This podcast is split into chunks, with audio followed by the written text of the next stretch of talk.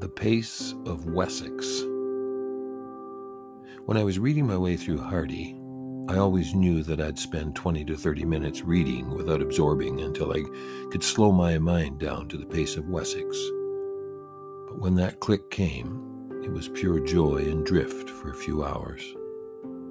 A friend of mine, Bill Dow, wrote that recently. I do love the thought to slow the mind down to the pace of Wessex, whatever your Wessex is. That getting beyond the hurdle of the 20 to 30 minutes is a part of the process in any meaningful relationship that has us coming out of ourselves in order to give to another.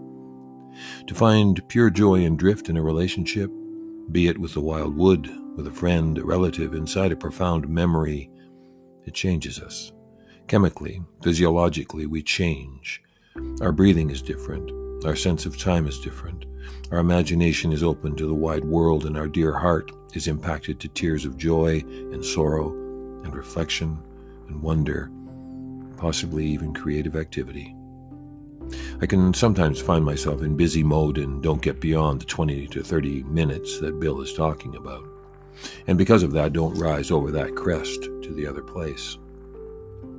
When I miss my chance, the day can become a series of halts and starts, and by bedtime I flop exhausted, wondering what had just happened.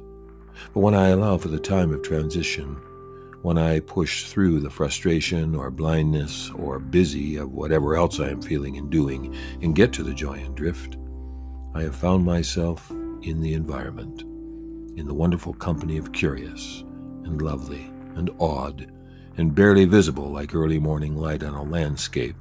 And then, in the time of Wessex, as the early morning transits to the full light of day, I see more clearly, and the drift and joy continue.